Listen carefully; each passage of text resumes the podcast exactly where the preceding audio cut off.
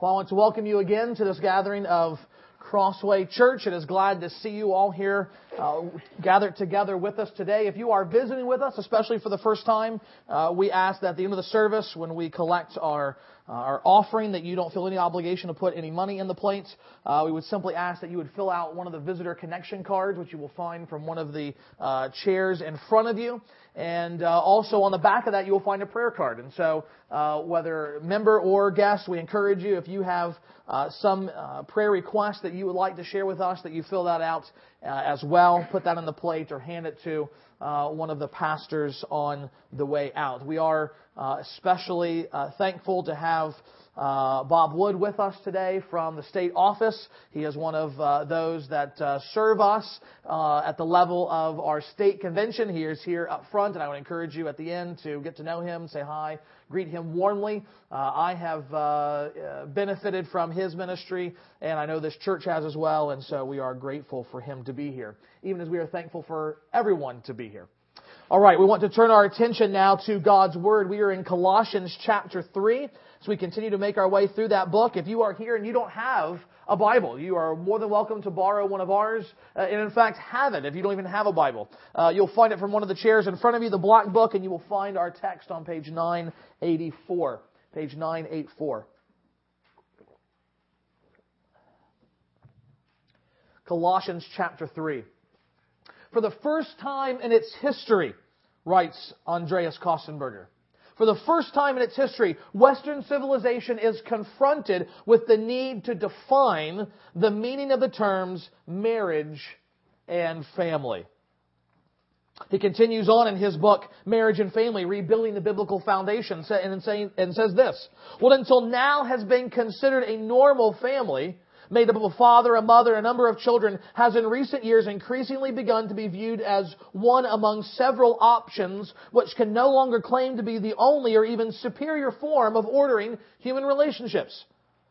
The Judeo-Christian view of marriage and the family with its roots in the Hebrew scriptures has to a certain extent been replaced with a set of values that prize human rights, self-fulfillment, and pragmatic utility on an individual and societal level. It can be rightly said that marriage and family are institutions under siege in our world today, and that with marriage and family, our very civilization is in crisis. Now, I think you just watch the news and it becomes obvious that what he writes is true.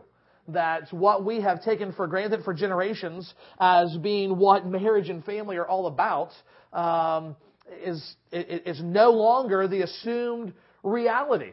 Uh, and so that, that forces us as Christians living in that kind of culture to begin asking ourselves, what do we think of the family? What do we think of the role of husbands and wives and parents and children? How do we think about those things? Not just according to the pressures that are building on us and around us from culture, but rather going back to the very foundations of the Bible itself and asking, what does God say about these things that He Himself has created? Things like marriage and family. It is not even enough to think, well, here's how my dad did it. Here's how my grandparents did it. Here's how I see other uh, Christians doing it. Here's what this great book tells me to do. No, that, that's not enough. We have to go back. As, we, as great as those things might be, we have to go back to the Bible and say, what does God say about the family? And, and, and what we find is a very clear word about the family.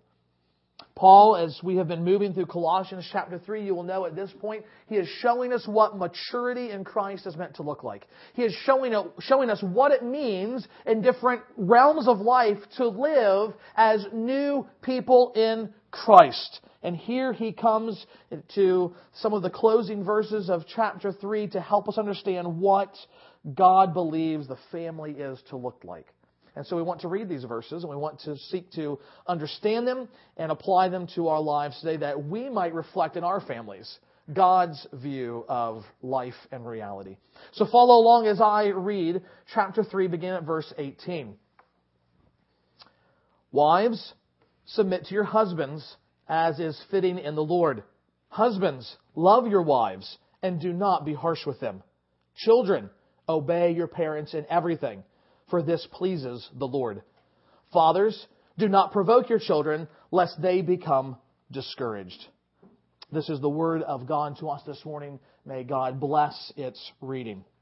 Again, as we continue to work through Colossians, uh, we want to think about what it means to live as Christian families. Specifically, as God's people in Christ, we want to think about what it means to have gospel shaped families. It, is not just enough to say, well, this is, this is nice and biblical, but specifically now, we are not just Old Testament saints, we are new covenant believers, and therefore our lives have been formed and shaped by the gospel. So we've been seeing week after week after week. So what does that mean for families? And here Paul tells us. And he says, when we have gospel shaped families, four things will be evident. Number one, the gospel shaped family will be seen in submissive wives. The gospel shaped family will be seen in submissive wives. Now, let's just be honest. There's nothing like just jumping right into the easy stuff, is there, uh, in, in, in a sermon? Talked with one of the other pastors this morning, and we said, you know, this is why, you know, when you preach through books of the Bible, you, you are not able to wiggle out of the difficult passages. You just, you have to deal with them. So, so here we go. What, what, what does this idea of submissiveness mean? We have to be clear. This is because this is not just an assumed thing. This is a, this is a message. This is a word that the world does not like. To the world, submission seems dated and misogynistic at best, oppressive and cruel at worst. I have relatives that look down on me pretty hard because I believe this is what the Bible actually teaches. But it's not just the world that cringes at this word submission. Sometimes it's also the church. Many Christians today have a hard time believing this. In fact, they will say this is not normative for the Christian life. And they would point to a verse like Galatians chapter 3 verse 28, where Paul says, there is neither Jew nor Greek, there's neither slave nor free, there's neither male nor female, for you're all one in Christ Jesus. And they would point to a verse like that and say, see, it's not a matter of submission. We're all one in Christ. We're all equal in Him. But the same man who wrote Galatians wrote Colossians. The Apostle Paul. And what does he say here? Wives, submit to your husbands as is fitting in the Lord. I, I, I, don't, I don't see a lot of wiggle room there. That seems a pretty straightforward command, not even so, especially because it, it shows up multiple times in multiple books. It doesn't seem like Paul's just dealing with one specific situation in any one church. He is talking about the normative pattern of behavior for Christian families. So we need to think through this. What does it mean? And I think probably the best way to do that is to start off by saying, what does it not mean? Because there's a lot of misunderstanding about what submission is supposed to be, and people get bent out of shape because they don't understand biblically what it means. They have a caricature, or they've seen wrong ideas about what submission means. So let's go bit myth busting for a minute or two here.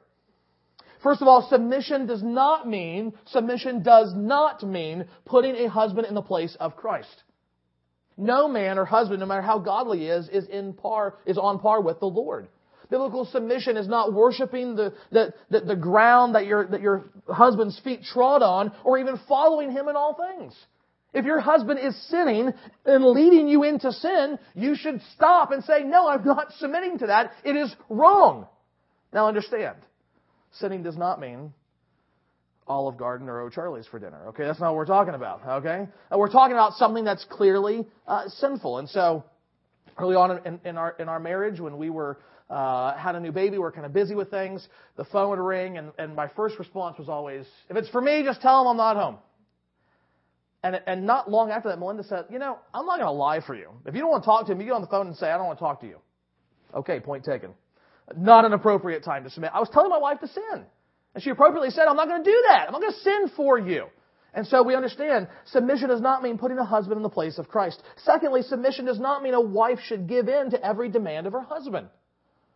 Now, now this is different than sin. This is the level of preference as well. Sometimes husband can say, I, I really want to do this, and you just, wives, you don't want to do that. And, and whatever it is, we could probably give some pretty strong examples. We've got kids in the room. We won't go there. My point is this. Just because your husband wants to do something, whatever it is, at any rate, it doesn't mean you have to go along with it. There's a process of thinking and wisdom that needs to take place. Biblical submission is not just about doing whatever he wants. It's not about giving up your preferences. It's not about being weak-willed. And so there's a word here for husbands, but we'll leave that for the next verse. Third, submission does not mean giving up independent thought. It does not mean giving up independent thought. Just because a wife is called to submit doesn't mean she's not smart. Doesn't mean she's not intelligent. In fact, it doesn't mean she's not smarter than her husband. Again, I would point you to the example of my own marriage. It is, hey, hey, hey! Man, that's not where you're supposed to put the amens. In fact, I will say this just because a husband is supposed to lead and make decisions, a wise leader always knows to take wisdom from wherever he can get it. And very often that means looking to your wife and saying, honey, what do you think about this situation? At the end of the day, uh, and we're anticipating the next verse, here. at the end of the day, the decision is still on you, husbands. But that doesn't mean you can't seek advice from your wife and get counsel when you need it. Fourth and finally, submission does not mean a wife should give up her efforts to influence and guide her husband. Now again, there's wrong ways to go about doing that, and that's not what we're talking about here.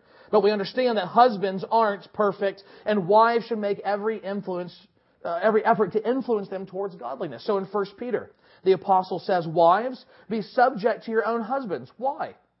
So that even if some do not obey the word, they may be won without a word by the conduct of their wives when they see your respectful and pure conduct.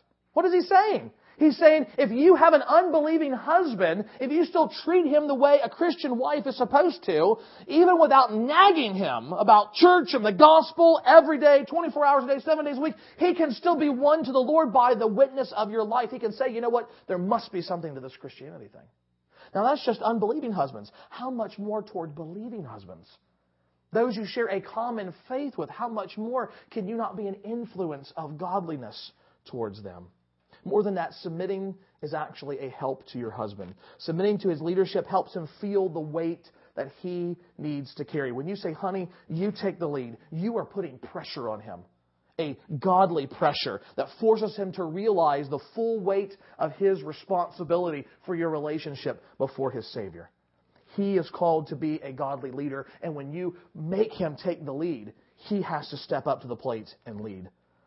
Wives, when you submit to your husbands, you help him become a better husband and the kind of man that God would have him to be. Now, I'm sure we could, we could probably spend the next 40 minutes just going through misunderstanding, misunderstanding, misunderstanding, but I think that's probably some of the biggest ones. Uh, and, and, and the ones that will help send you in the right direction for, for, for canceling out what, what submission does not mean. Let's look positively at what it means. In short, it simply means this. It means you let your husband lead. It means willingly letting him take responsibility in the home, being its leader. In their excellent book, Biblical Manhood and Womanhood, uh, Piper and Grudem say this Submission refers to a wife's divine calling to honor and affirm her husband's leadership and help carry it through according to her gifts. It is not an absolute, an absolute surrender of her will. Rather, we speak of her disposition to yield to her husband's guidance and her inclination to follow his leadership. Christ is her absolute authority, not the husband. She submits out of reverence for Christ, as Paul said in Ephesians 5:21. And even here, what does Paul say? Submit as is fitting in the Lord. That doesn't mean he is your Lord. That's not, that's not what he's talking about there. He means as one who is in the Lord, as one who is in the Lord Jesus Christ, who have been baptized into his death and raised in his, with his resurrection. You who have put on the new man that is, is your Savior, it is fitting that you submit to your husband. In other words, it is an act of obedience and worship to Christ for you to submit to him.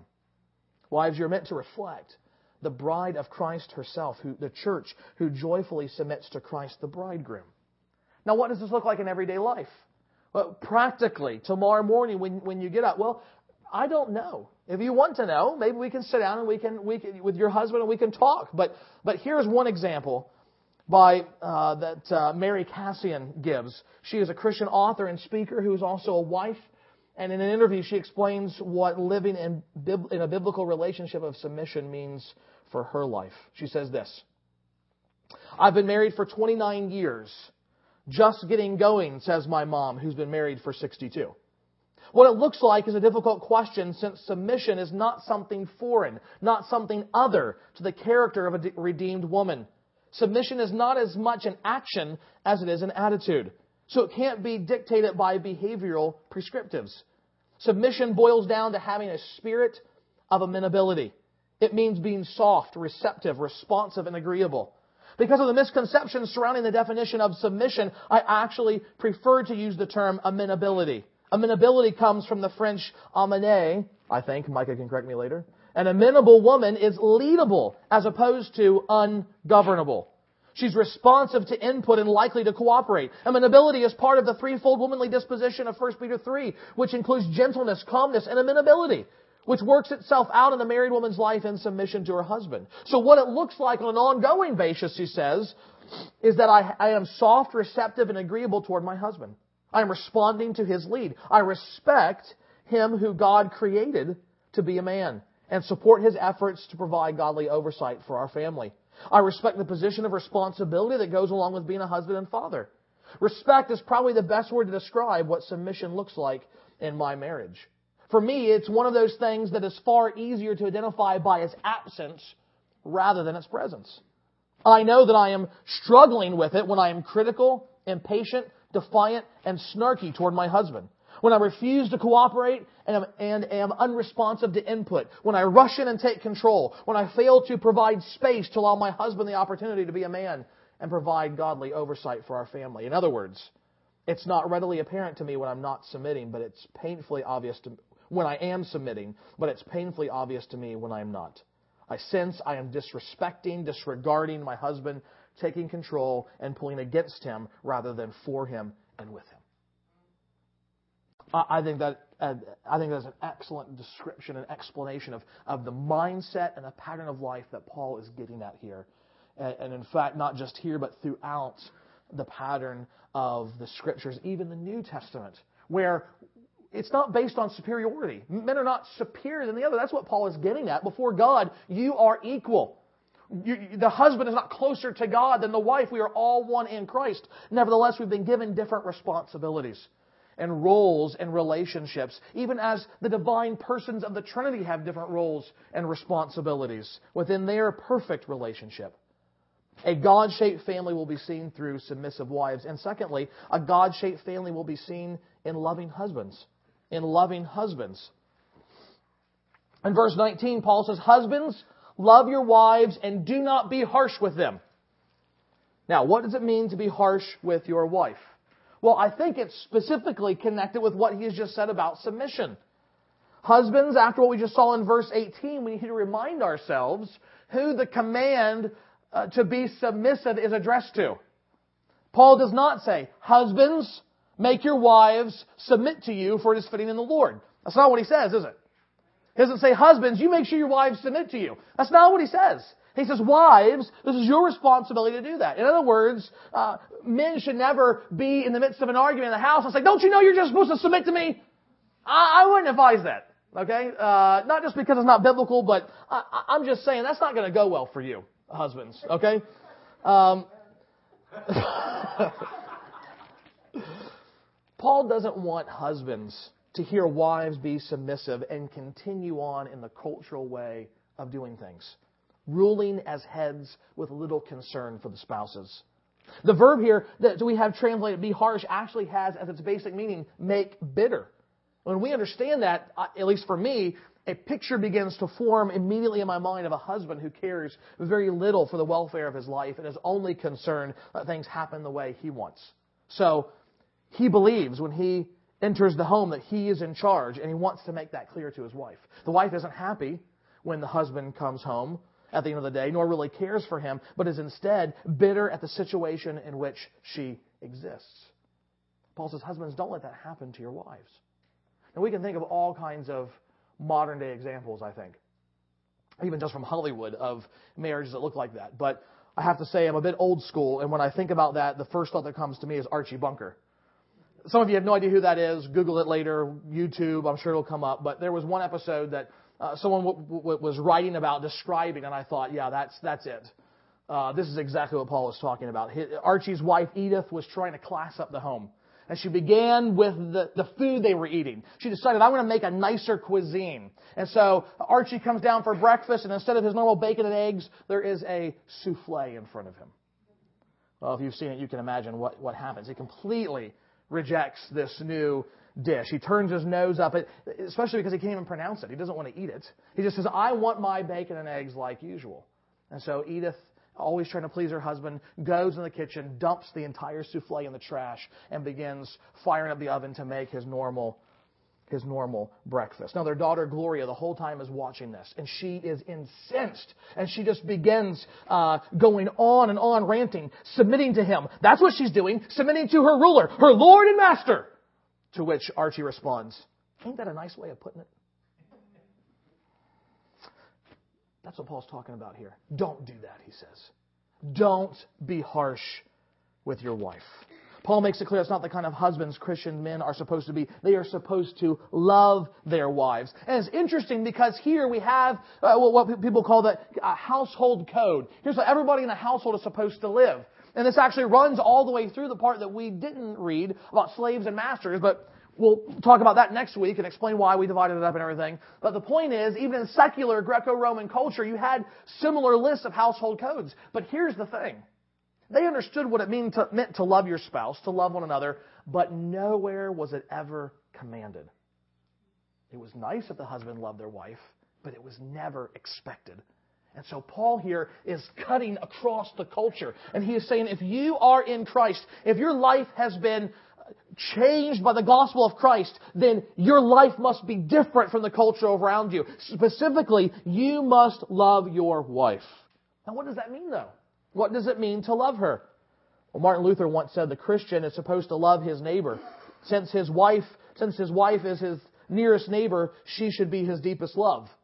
I, I like that. It's getting closer to understanding the command, but we still need to know what is the standard what is the image, what is the expectation of love to which Paul is calling husbands? And while I think if we took about 20 minutes, we can build an implied case for this in Colossians, it's a lot easier just to look over to the parallel text in Ephesians where Paul makes it very clear. He says, Husbands, love your wives as Christ loved the church and gave himself up for her. It's Christ himself and his love for his bride, the church, that becomes the standard for how husbands are meant to love their wives. So when we think about how we, how we uh, treat our wives, how we communicate with them, how we spend time with them, how we love them, Again, it's not enough just to say, well, here's how my dad did it. Here's how my, my, my, grandpa did it. Here's how my uncle did it. Here's how other men I see are doing it. Here's how this Christian book tells me to do it. No. No. You remind yourself of the gospel. You look to Christ. That is the example. Because everybody else, though, may be really good in trying, are imperfect at best.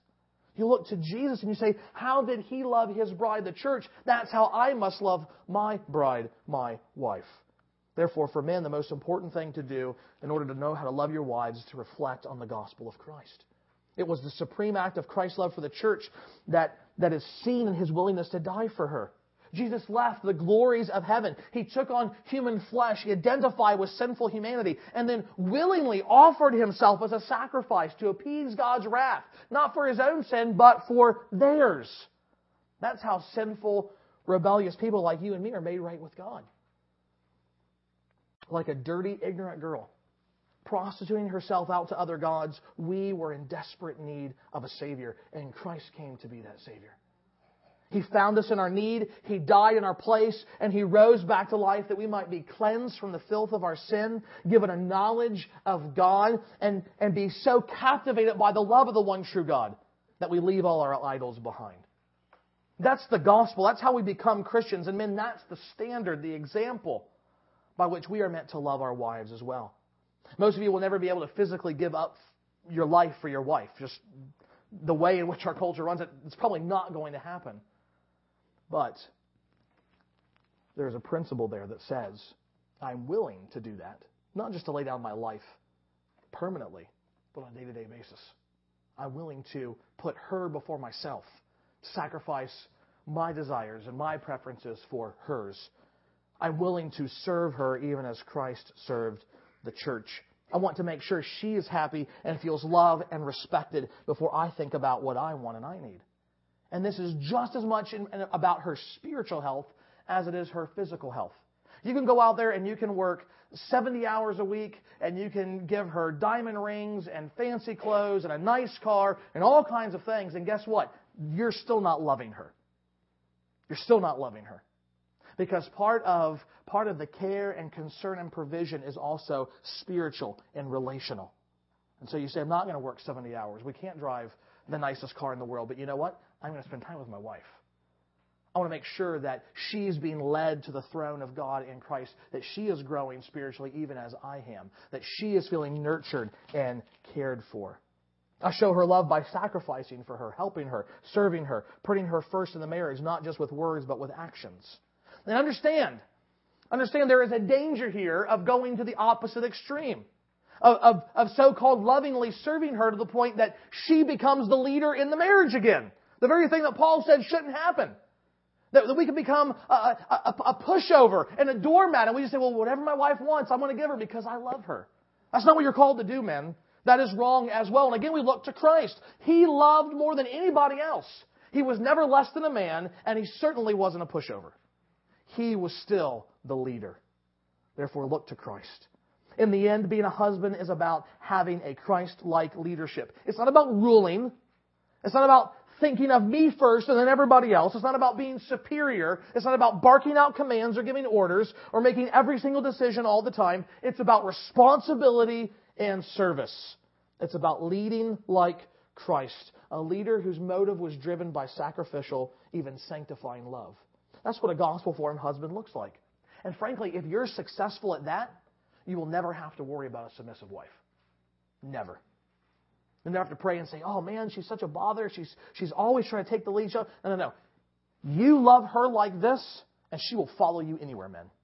Anywhere. Therefore, whether it's now or whether it's you single guys that are looking for marriage one day, let's just stop playing games, stop playing the fool, and as Paul says, start playing the man.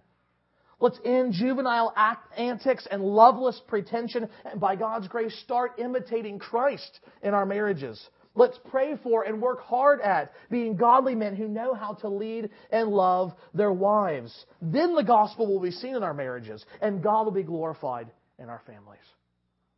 As we consider these two verses together, Luther probably has the best word on things, as he often does. He says this Let the wife make the husband glad to come home, and let him make her sorry to see him leave.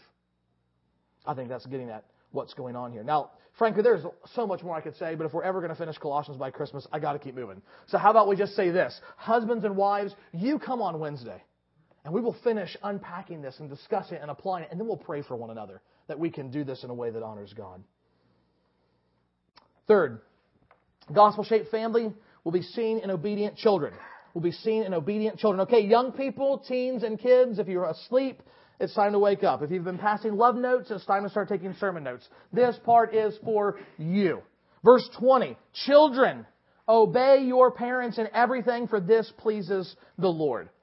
Now, I have to say again, all of these things, one verse, straightforward, how in the world do you get out of it? Well, you can't.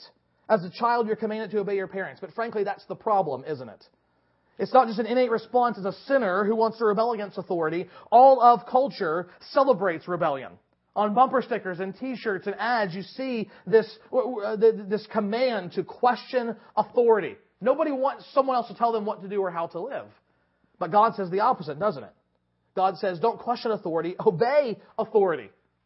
Uh, uh, uh adults, we don't like authority either, do we? you know, we complain about government all the time. Did you ever think, you ever think about this? Did you ever hear Paul complain about government? This is a man who lived under the Roman Empire. You didn't just get read Miranda rights and thrown in the tank for a while, waiting adjournment. No, you were just crucified. And never once he says, Boy, I just wish God would bring revival to the government. Now, don't get me wrong, that's not a bad thing to be thinking of. But what did he say? They're in authority, submit, only insofar as they do not lead you to live contrary to what God has told you to live. And I, I have to think, looking at my own life, if we didn't complain and buck against authority so much in our lives, I wonder if our kids would not rebel and buck against our authority in their lives. Just a thought. Just a thought. That's a freebie. God, God, God has told children, obey your parents. Why? Because it is pleasing to Him. Throughout the Bible, we see not obeying parents is seen as a serious sin. Think of just two examples from Paul's other letters. First, Romans chapter 1. Paul is describing the fall of humanity into sin and the visible effects of that sin in our lives. Listen to what he says. Since wicked people did not see fit to acknowledge God, God gave them up to a debased mind to do what ought not to be done.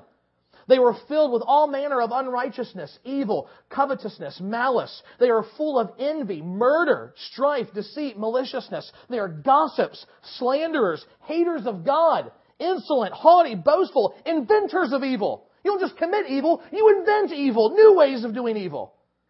Disobedient to parents, foolish, faithless, heartless, ruthless. Though they know God's decree that those who practice such things deserve to die, they not only do them, but give approval to those who practice them.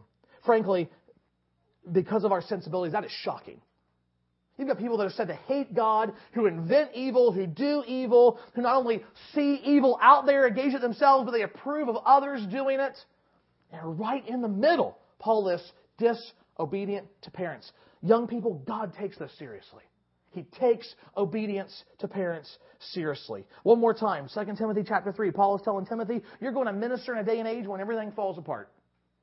People will be lovers of self, lovers of money, proud, arrogant, abusive, disobedient to their parents, ungrateful, unholy, heartless, unappeasable, slanderous, without self-control, brutal, not loving good, treacherous, reckless, swollen with conceit, lovers of pleasure rather than lovers of God. Again, right in the middle, disobedient to God. Why is that sin so bad? Kids, young people, why do you think disobedience to your parents is so bad? I think it's because Paul sees what we can't see today, namely this. If you are disobedient to your parents, you are just one short step away from disobeying God. If you can't honor and respect your parents whom you have seen, there's very little doubt you're going to love and honor and respect God whom you have not seen. Therefore, the person who rebels against parents is in grave spiritual danger. At the same time, we understand parents having obedient children is not about looking good in public. It's not about being able to eat a quiet dinner. It's not about not being embarrassed when you take four of them to the movie theaters and they're running around and popcorn's flying everywhere and you're just thinking, oh, I'm so mortified. No, no, that's not what it's about. That's not what it's about. Raising obedient children is about going after their hearts so that when you begin to see joyful obedience to you, you will know they're on a path to joyful obedience to God. It's not about external moralism, it's about their spiritual life before God. That's why this is so serious. It's so serious that parents understand this right, and kids, it's so important that you understand what it means and why it's important to obey your parents. If you are here as a child, or a teenager and you claim to be a Christian and you are disobedient to your parents, you are, you are by your very act of disobedience denying your faith in Christ. Understand that. You say, oh, I'm a Christian, and you smart off to your parents, you disobey them, you disrespect them. That action says, I'm not a Christian. Doesn't matter what you've said or what you've done or if you've been baptized, the life must match the confession of faith. That's for adults, but that's especially for you as kids, even. Because to say, Christ is Lord, you must also say, for a time in my life, my parents are Lord. And I will submit to them and their leadership. Ultimately, young people, you've got a choice to make. You can either follow the world, disobey your parents as a slap in God's face, and continue on a path of life that will ultimately cause you to end up in sin up to your eyeballs in this life and hell in the next. Or you have another choice. You can call out to God for help. You can call out to God and ask Him to forgive you in Christ. You can ask Him to give you His Spirit to empower you to obey your parents, to resist the foolish advice of your friends, and live in a way that is pleasing to God. One road is broad that many take and it leads to destruction. The, air, the other is narrow and less traveled. It is difficult, but it always leads to life with God. Doesn't matter how bad your rebellion is, God has stated He is ready to forgive you. Just think of the parable of the lost son, the prodigal son. You have a man who rebels against his father, who essentially says, I wish you were dead, and he goes off and he squanders the fortune that he's been given. And he thinks, how would my father ever take me back? Maybe I can just be a slave in his house because they eat a lot better than I'm eating right now, the slop bucket. And yet there is the father, waiting to put back on the royal robe and the ring of sonship, and so much more is your heavenly Father standing ready to fling around you the robe of Christ's righteousness to display to everyone through your baptism that you have been adopted as His child and to forgive you from all of your sin. Doesn't matter how bad you have been, God always holds the door out and says, Repent, turn away, and I will gladly forgive you because Christ has died for you. And so both teenagers and little kids, here in three words is what it means to obey your parents. Okay? You ready? You ready for them? You are to obey them immediately, completely, and joyfully. So, when your parents say, I want you to go clean your room, you don't say or think, eh, when I'm done playing. You do it immediately. You get up and you go do it. You say, yes, mommy. Yes, daddy. Yes, mom. Yes, dad. You got it, pops. Whatever you say. But you go and you do it immediately. Then you do it completely. They say clean your room. You don't do half the room and say, I'm tired of this. I'm done. And you walk away. No, you finish the job. Whatever it is. Because you love your parents and you want to obey them. And then third, you do it joyfully. There is a way to obey that is grumbly, that is bad attitude. I don't want to do this, and you're slamming toys when you clean it up, or laptops, or whatever it is. Please don't slap your laptops. Whatever teenagers you got. Don't do that. Don't just do the job and hate it. Do it joyfully, knowing God has entrusted you to your parents. They are responsible for you, and they love you. And parents, when your kids are disobedient, when, when they're not doing this, we're going to talk in just a second. The last point is for you. But here, remember the, the story of the prodigal. When they sin, don't hold them off when they try and repent. When they come to you and want forgiveness. Don't hold them off. Don't say, I'm still mad. I don't want to, I don't want to forgive you yet. You be ready to forgive like your Heavenly Father has forgiven you. Here's the last thing, quickly. The last thing we'll see in gospel shaped families is we will see encouraging parents. Encouraging parents. Children are supposed to obey, but notice how Paul ends this section. Fathers, do not provoke your children lest they become encouraged. Now each of these, each of these, we've only been given one command basically, right? Maybe two or a rationale, but one command for wives, one command for husbands, one command for children, one command here for uh, fathers, but I think inclusive of parents as well, which we'll talk about in a second. Surely there has got to be more about biblical wifery, if that's even a word, I don't think it is, but you understand what I'm saying. Being a, being a godly wife, a godly husband, a godly kid. But Paul narrows it, he just gives one command. Why does he do that? I think it's because he points his finger on the most common problem, the most common temptation.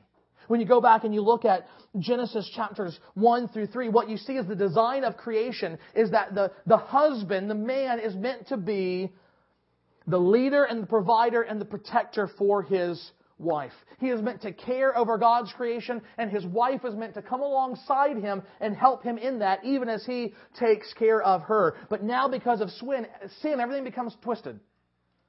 Now, the wife desires to be the leader. She wants to be in control of the husband. And the husband doesn't want to lead. He doesn't want the responsibility. He wants to hand it back to God and say, I, I don't want to do it. And yet, he resents the wife trying to take the responsibility and the leadership. So instead of leading, he becomes a boss and a bully like Archie Bunker or something worse. What does Paul say to them? Exactly what they need to hear. Wives, submit. Husbands, love. It's right at that, that pressure point of default temptation. For children, they're meant to grow up under the care and authority of their parents. But what do they do? They follow the example of their parents all too well. And just as their parents rebelled against God, they rebel against their parents. And so what does God say to them? Children, obey your parents. And now he comes to parents. First of all, he says fathers intentionally. Uh, he, he very intentionally uses the word for father, not just parents. There's two different words there because I think he, he's, in, he's intending for us to understand, dads, you got to take the lead here. Just like you take the lead in the family generally, so here with kids, raising kids, teaching them, disciplining them, this is the, the responsibility falls to you. Doesn't mean you have to do everything, but if you're going to sit down for family devotions and Maybe your wife is just the better teacher, so, so you let her do that. Guess what? You better be picking out the passage. You better be picking out the devotional book. You better be setting, setting the stage by opening in prayer whatever it is. You take the lead. Likewise, when it comes to disciplining your kids, it shouldn't be mama they fear. It should be papa. You don't cross daddy. That's what parents should know. But you know what else they should know? That you love them. More than you are ready to discipline them and, and have no, no patience for disobedience. They should also know that you love them with an undying, unending love. That you're just as quick to spank them on the rear as you are to pick them up in your arms and love them and hug them and kiss them. That's what they should know about fathers. Parents, what are you supposed to do? What is the common temptation? The common temptation is this to grow slack in our care of our kids, specifically our discipline of them. I don't mean slack and not doing it, although that is a problem too, particularly in this culture. We don't want to discipline our kids, we want them to be our friends. But I think if you look across the sweep of human history, the bigger problem is this. We forget why we're parents. We forget what the goal of disciplining our kids is, uh, is meant to be. Raising kids becomes a chore, and the result is parents stop working hard at it. They grow impatient. They're rough and mean with their kids, they're short with them, and therefore they make it harder for them to obey. They provoke them to anger. John Newton, the author of Amazing Grace and so many other hymns, he lived with that kind of a father. His mother was a godly woman who sought to teach him Christianity properly, but she died when John was seven. And his seafaring father, when he returned home, he quickly married again but had not Christ in his life, and therefore had little to offer young John. He taught him a basic morality, but had very little to do with shaping his life for any good. Newton writes like about this situation. He says, though my father left me much to run the street, left me much to run about the streets. In other words, he, he supposedly gave him freedom and just let him run around wherever he wanted. Yet under his eye, he kept me at a great distance. I am persuaded he loved me, but he seemed not willing that I should know it. I was with him in a state of fear and bondage. His sternness, together with the severity of my schoolmaster, broke and overawed my spirit and almost made me a dolt, a stupid blockhead. That's what he means. So that part of the two years I was at school, instead of making a progress, I nearly forgot all the good that my mother had taught me. What had she taught him? She taught him the Bible. She taught him catechism questions. She taught him the Lord's Prayer. She taught him how to pray. She taught him what the cross was about. And he says, Because of the hardness of my father and the teacher I had at school, I nearly forgot every single thing my mother tried to teach me. He says, I was blasphemous in speech and wayward in behavior. Now, here's just one example of how parents can discourage their children to disobedience. And Paul is saying, Don't do that. Don't discourage them, encourage them. Don't provoke them to unnecessary anger. Encourage them toward godliness. In his commentary on this passage, Pastor John MacArthur has a very lengthy treatment on the various ways that parents can discourage and provoke their children. Let me just give you the bullet point list. Write these down in your sermon notes in the margin, and parents think about, am I doing this with my kids? Parents can discourage their children by overprotection. By overprotection. By showing favoritism among other kids by depreciating their worth, by never telling them, you know, can, can, you imagine what it's like for a kid to always hear, don't do that, don't do that, don't do that, and you never tell them, good job? Depreciating their worth. You can discourage them by setting unrealistic goals for them, by failing to show affection, by not providing for their needs by going the opposite direction, by having a lack of any standards. Just, I want my kids to grow up and learn, learn responsible maturity. That's when they're older, not when they're younger. They grow into that. When they are younger, they need to learn obedience and have a schedule and have standards and expectations for obedience. Otherwise, you are doing them no favors. No favors at all. You can provoke them and discourage them by unhelpful criticism, by neglect, and by excessive discipline. Parents, the goal is, is not just to raise well behaved kids that make you proud when they walk across the platform at high school graduation or college graduation or get a nice job or, or, or marry a pretty girl. No. The goal of parenting is to raise disciples of Jesus Christ. That is our goal. We do not want to discourage that by provoking them to anger and disobedience. We want to discipline them and teach them with love, encouraging their growth. Therefore, what does that mean with us? But we ourselves need to remember how the gospel came to us and how it changed us. We need to remember that we're not perfect, that we get both the disciplining and the loving hand of our Heavenly Father as His children. Therefore, that same gospel truth of our adoption by God and His care of us, that needs to be reflected in our care and love for our children. Submissive wives, loving husbands, obedient children, and encouraging parents. This is the evidence of a gospel shaped family. And I pray that it would be true of us. Father, we are thankful for your word. God, even when it comes in and it, it drills down deep and it smashes through our long held beliefs, it smashes through our cherished idols. God, when it steps on our toes and makes us irritable because we're moved beyond what we like and what is comfortable for us. We're moved to realize we are imperfect people in need of your grace. God, help us to be thankful for that because that is what we need. We don't need a, a condescending pat on the head every, that you're okay and you're fine. We need the discipline of a loving Father, of you, to correct us and to encourage us toward godliness, to loving your Son more than we love our sin. And Father, I pray when with a text like this that is sometimes difficult for us to hear and to think about, confront it with our own sin. God, help us to respond appropriately. Help us to respond with repentance and faith, looking to our Savior Jesus Christ, who made an end of all our sin. God, help us to be willing servants of you, even when it's not easy, knowing that you will give us the grace that we need in order to persevere and even grow into godliness. God, we ask all these things in Christ's name. Amen.